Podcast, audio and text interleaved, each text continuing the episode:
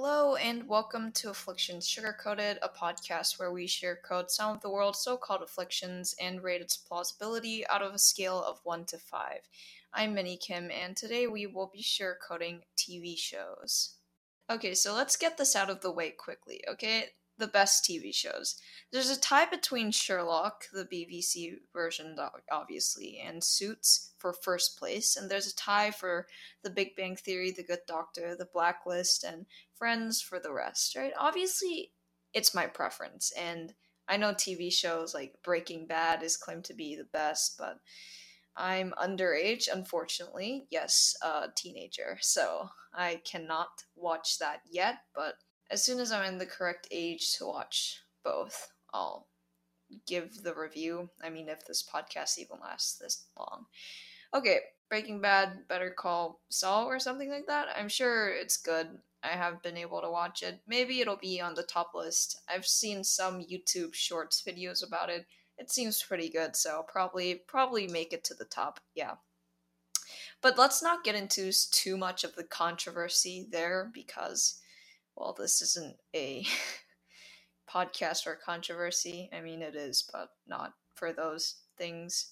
Yeah, so we'll move on.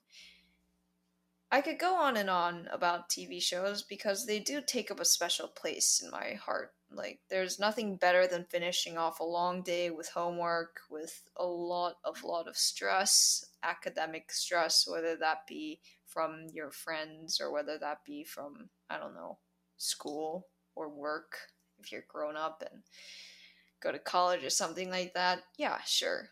But a long day is a long day, and you always have long days. You'll always have that onerous and grueling work to do over and over again. But if you finish that off with some snacks and a good episode on a comfy space, or like either alone with or with your loved ones, that is just unbelievable. That is one of the joys in life that I'll never be able to let go of.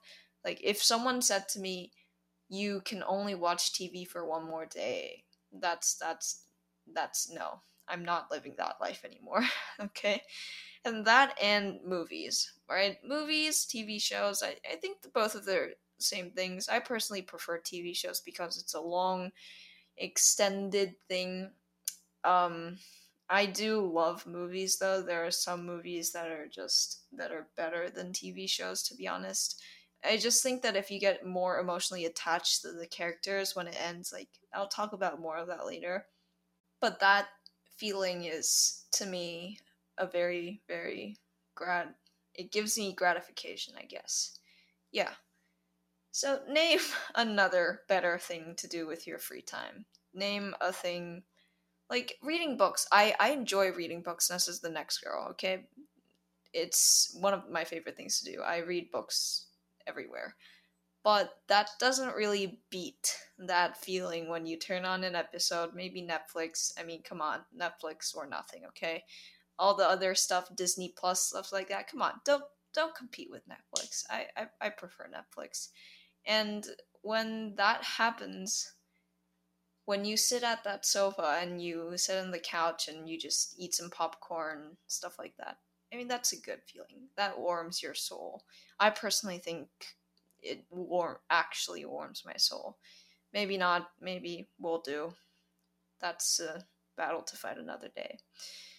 So, sure, like, productivity's good, but nothing beats that sensation after you finish an episode. For example, Suits. Oh my god, if you haven't watched Suits, please do. Sherlock, if you haven't watched it. That feeling of suspense is amazing. I think God created that for a reason. That is just a feeling that you don't know what's going to happen, but you can kind of guess. But there's a complete twist of events that you never predicted. And that realization, as soon as that realization hits, I think that might be the best feeling in the entire world. Maybe I'm not big and old enough to realize what's good and what's bad, but I mean, everyone enjoys TV shows, in my opinion. So, yeah, that suspense of the author leaving you hanging. The small talk about what will happen next, who'll die, will go out with who, although those are usually romantic comedies. I'm a fan of romantic comedies, but sometimes it's kind of cheesy, so I enjoy TV shows, again, as much as the next girl, and perhaps even more. I just realized that every single thing that I'm sugarcoating, usually these days, are the things that I enjoy most about life.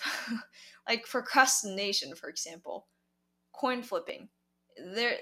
I take pleasure from those things. I don't know why, but whenever I'm thinking of like a thing to sugarcoat, I just suddenly think of all the things I like. I find the bad things about them because usually the things I like include very, very bad things for some reason. Yeah, there are ramifications. I'm just dealing with them in my own way. Maybe enjoying guilt by even more guilt. My guilty conscience. I like that. So, why am I sitting here ranting about how much I like TV shows in a podcast that deals with minor afflictions? So that requires a complicated answer about why I started this in the first place, but I'm not going to get into that. It's like saying, what do you want? When I want billions of things. Okay, so the simple answer is that TV shows all have an end. You know who the biggest target audience of TV shows are? People who get immersed easily, people who get too involved, people who subconsciously follow the characters' behaviors, people who get emotionally attached to the show. I mean, the latter two ones don't really apply to me, but I am that person who gets overly immersed in the emotions and plot of a drama or series. That's just me. I can't say that I'm really proud of it. I can't really say I'm ashamed of it. It's just comme ci, comme ça, right? For the TV shows listed above, it's always such a sad thing when it ends. I remember when Sherlock ended. I mean, obviously, guys, I'm not old enough to watch these TV shows live, so obviously these were all on Netflix when I watched them. But yeah. So Suits, that was a beautiful ending, yet so many tears. I didn't cry, but so many tears in the TV show. Sherlock, I mean, whew, that was also a pretty good ending. I mean, to be honest, I think all of the TV shows that are incredibly famous, incredibly well-known, I don't want to say notorious. I think Friends might be either notorious or famous. Which one is it? That's actually a controversial one. Anyways, they all have a good ending. They all have an ending with an inside joke. For example, Friends. Friends had an ending with an inside joke. What else? Suits' ending was very dramatic, but I still liked it. The Big Bang Theory, also very dramatic, but I absolutely loved it. That last song by Sheldon Cooper was Chef's Kiss. And other things. And I don't really consider The Good Doctor as a finished TV show, so I'll just say that the best ending was when Dr. Melendez died, season 3. I will consider that as the true ending. After that, I think the first 3 seasons were the best, although it was pretty sad. The lives on TV are cut short, but we assume that the lives would be better, which is incredibly unlikely because to the extent that their lives were perilous and interesting enough to make it on TV means that bad things will continue happening to them, right? This is an incredibly likely thing, like propensity analysis. Come on. Like, there is not going to be a happy ever after for Sherlock Holmes. I mean, who thinks that? I don't want to call it a comeuppance, just fate. So on to some characters that I absolutely adore. Harvey Specter, obviously. Sherlock Holmes, Sheldon Cooper, number 5 from the Umbrella Academy, weirdly enough, etc. It's really just amazing stuff. To find a synonym for amazing. Astonishing, astounding, surprising, bewildering, stunning, staggering, shocking, startling, stupefying, breathtaking, perplexing, confounding stuff. Fascinating stuff, marvelous stuff. It is just good stuff. Then again, everything comes to an end. It's too bad every good thing comes to an end sooner than the bad things. I mean, of course, objectively, they come to end in similar time periods, but it just feels that way. And I've realized one thing in the world, it doesn't matter what the objective truth is. As long as everyone thinks so, that's the truth we go by. That's the law we abide by. That is the rule and the line we step on. To sugarcoat this, you need to understand that I'm already just setting up the bar to a 4 out of 5, because my love for TV shows, I wouldn't have it any other way. I mean, it's like your favorite food is pizza, but then pizza is not the most healthy food ever. So you're just gonna, if you had to rate it as a whole, you're obviously gonna give it a 4, at least a 4. Despite its health harms, I guess, in a way. Look, even if we were to bite the bullet of this quote-unquote all good things come to an end phenomenon, the end is basically marking the end to work. It's kind of sadder if I say it like this, but there are actors behind these jobs. These people earn paychecks by pretending to be a character. It's all a fictitious wonder, and I love this. I love this. Don't get me wrong. I absolutely love actors. I'll refrain from talking about them because it's kind of controversial, but I admire their job of entertaining people.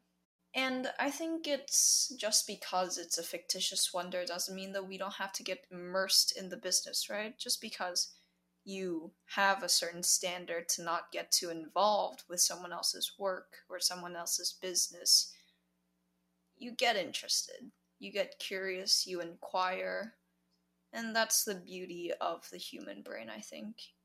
The beauty of the human brain is that it can never, ever truly be individual. You try to find that individual sense of who you are, your identity, but your identity is never an identity without your parents, without your siblings, without your loved ones.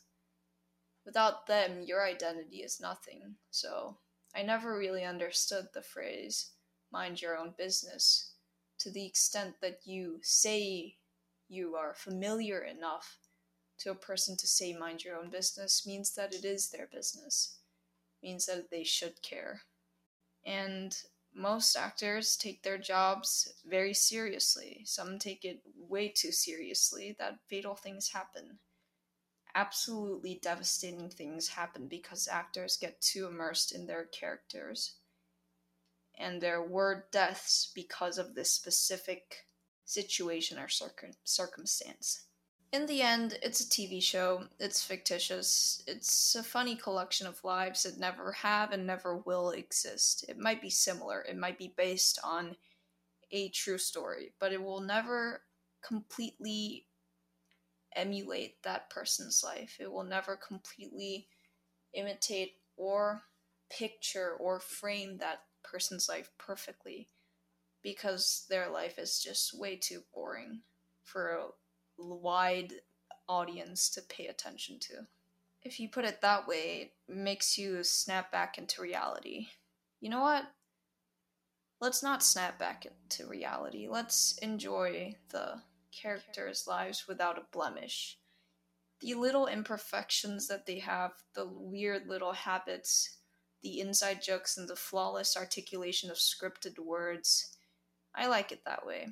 That way, Sherlock Holmes isn't Benedict Cumberbatch. He's a genius detective with his good old friend John Watson. Maybe I'll continue fooling myself until one day it becomes boring, but until then, I'm fine with the little laugh and the joyous guilt that seeps out of watching a good series. And to all the nerds and people who claim that they don't watch TV out there, you know you like it. And this thing that I'm doing of not giving a 5 to anything because nothing is perfect, well, Benedict Cumberbatch's portrayal of Sherlock was perfect. I give the sugarcoating of TV shows a 5. This podcast was written and produced by me, Minnie Kim, and if you have any comments or reviews, please feel free to write any and all thoughts on your podcast reviews. If you would like to suggest an affliction for me to sugarcoat, please email me via afflictionsugarcoated@gmail.com. It's basically the podcast name and @gmail.com. So what's your favorite TV show? And before you say that something is the best, I suggest you watch Suits or Sherlock if you haven't already. Maybe, just maybe, that'll change your mind. Okay, have a good one.